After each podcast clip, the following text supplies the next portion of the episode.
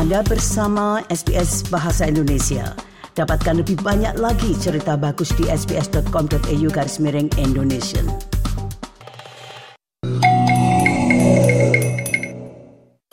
SBS SBS SBS SBS SBS Radio Anda masih bersama SBS Audio program Bahasa Indonesia.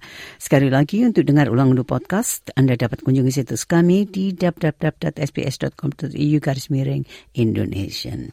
Kita mengalih ke keselamatan. Apalagi di musim panas ini tentunya banyak di antara Anda yang suka pergi ke pantai misalnya. Untuk itu hati-hatilah karena di pantai itu banyak pula binatang-binatang kecil atau binatang-binatang yang kita mungkin tidak melihat juga karena berada di dalam air itu yang dapat menyengat Anda seperti ubur-ubur yang katanya bukan saja menyengat dan membuat kita sakit tapi bahkan eh, jika itu parah dapat juga orang mengalami kematian. Untuk itu marilah kita simak rangkuman berikut ini yang disampaikan oleh Ibu Sylvie Vantania.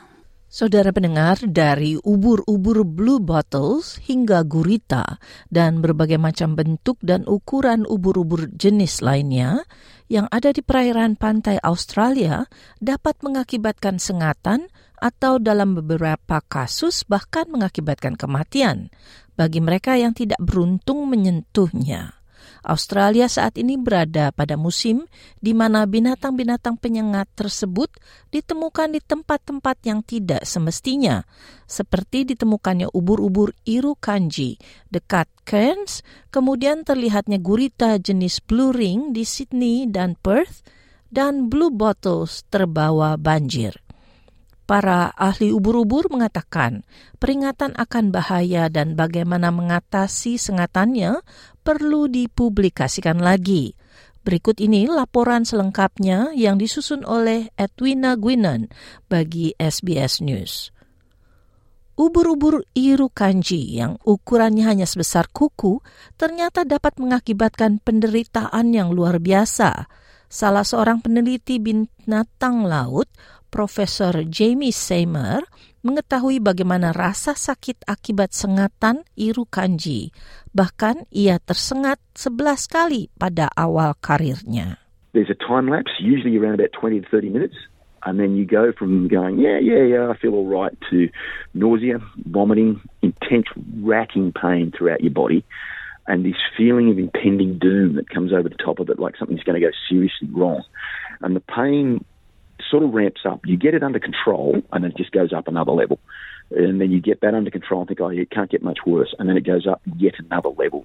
Ubur-ubur kecil yang transparan ini dengan belalai-belalainya yang berkilau halus dapat menyengat sekitar 150 hingga 200 sengatan di Australia setiap tahunnya, kebanyakan di utara Queensland. Kebanyakan korbannya mengalami rasa sakit yang parah dan gejala psikotik yang dikenal dengan sindrom Irukanji selama beberapa jam sebelum akhirnya pulih. Namun sekitar 20% persen korbannya berakhir di rumah sakit di perawatan intensif akibat masalah jantung dan bahkan akibat rasa sakit yang luar biasa mereka harus diindus koma. Dua kematian dikonfirm di Australia, namun para ahli mengatakan angkanya kemungkinan lebih tinggi. Binatang-binatang tersebut biasanya terbawa arus air tropis menuju pantai-pantai utara Australia setiap musim panas. Bersamaan dengan ubur-ubur box yang terkenal dapat mematikan, yang telah membunuh 80 orang sejak data ini tercatat. Namun menurut Associate Professor Jamie Seymour dari Universitas James Cook, pola tersebut kemungkinan berubah berhubungan dengan meningkatnya suhu air laut akibat perubahan iklim.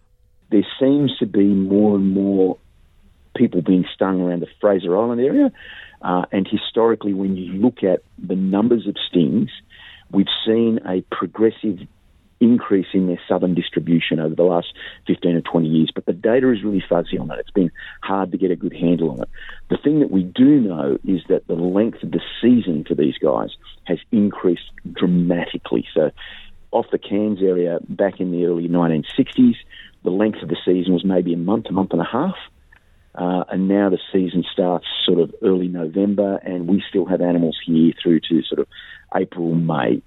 Seorang peneliti ubur-ubur Dr. Lee Ann Gratian Universitas Tasmania mengatakan ubur-ubur Kanji telah lama berada di perairan selatan dan pola migrasi ubur-ubur lebih kompleks. We've been getting Irukandji stings at Fraser Island since at least the 1950s.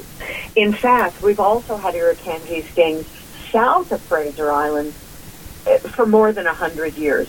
We had an Irukandji sting in Moreton Bay in 1893. We had dozens of Irukandji stings in Botany Bay in New South Wales in 1905, many others as well. Meskipun begitu, kedua ilmuwan setuju perlunya tindakan untuk mengatasi resiko sengatan. Baru-baru ini papan peringatan bagi para pengunjung pantai akan bahaya sengatan ubur-ubur didirikan dan para perenang disarankan untuk memakai pakaian renang yang menutup seluruh tubuh selama bulan-bulan musim panas. Dan di pantai-pantai utara Queensland dipasangi jaring sebuah tindakan drastik untuk mengurangi resiko sengatan ubur-ubur sejak tahun 1980-an. Namun, Dr. Grashwin meminta sistem peringatan awal akan sengatan iru kanji yang dikeluarkan oleh CSIRO berdasarkan sistem cuaca dikeluarkan lagi yang sebelumnya setelah di-stop selama beberapa tahun. Profesor Jamie Seymour mengatakan, pengembangan aplikasi yang dapat memberikan peringatan bagi para perenang menggunakan QR code akan bahaya binatang penyengat tersebut, termasuk bagaimana menghindari sengatan dan bagaimana mengobatinya sangat diperlukan. We need to make more people aware of, and, and, and, not in a sensational way, but more people aware of what venomous animals are around and, and how you treat them. It, it surprises me, you know, 200 odd people get stung by by Irukandji, you know, and, and it probably costs us 10 to 15 million dollars in, in Queensland for medical help. But we have nothing like, for example, a crocodile response team. Seorang juru bicara dari Departemen Lingkungan, Ilmu Pengetahuan dan Inovasi Queensland berbicara kepada SBS. Mereka mengeluarkan peringatan bahaya irukanji di Pulau Fraser atau juga dikenal dengan nama Kagari. Namun tindakan untuk mengelola binatang penyengat di luar kewenangannya. Mereka menyarankan untuk menghubungi Surf Life Saving atau penjaga pantai Queensland untuk menanyakan pertanyaan tersebut. Departemen Pariwisata Queensland, the Queensland Tourism Industry Council, dan the Great Barrier Reef Marine Authority juga tidak memberikan responnya. Dr. Lian Gershwin mengatakan, pemerintah dan Departemen Pariwisata perlu menangani masalah ini dengan serius. People go to the beach to have a good, fun, safe time. They just want to enjoy themselves. They're not experts in dangerous jellyfish. They don't know how to sort of you know, what to look for and this and that. They may not even know that irukandjis occur at the beach where they are, you know, swimming. Um, they deserve better than just kind of like, should be right, mate.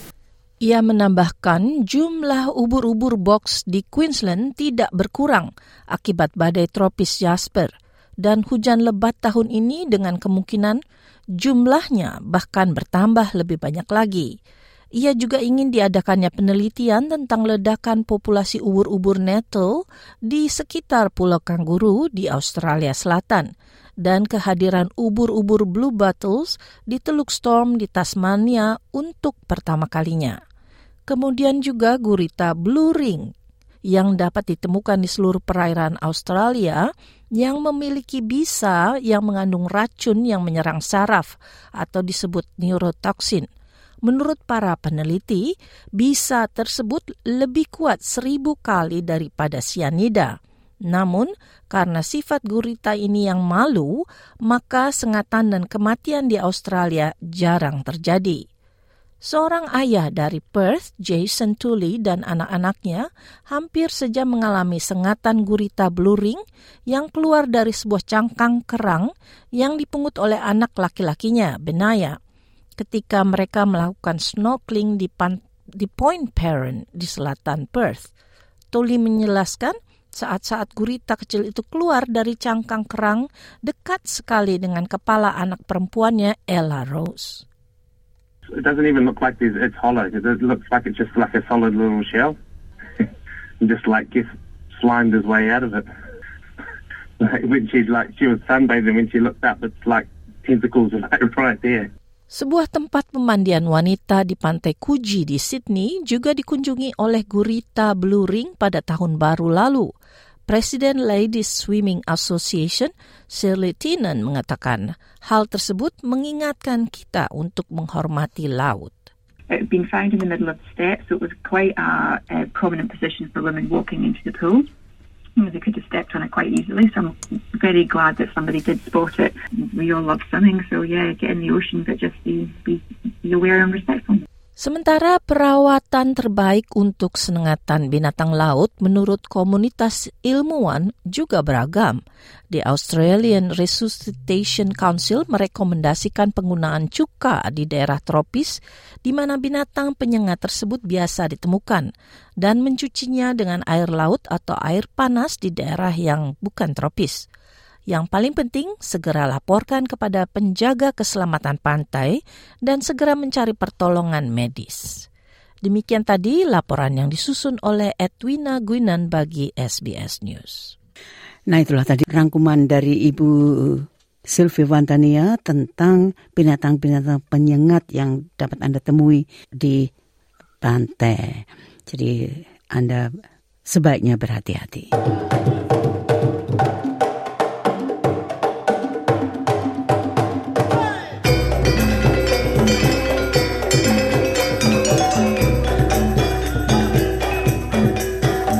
And record.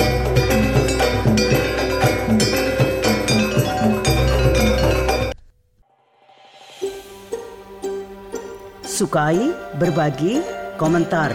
Ikuti SBS program Bahasa Indonesia di Facebook.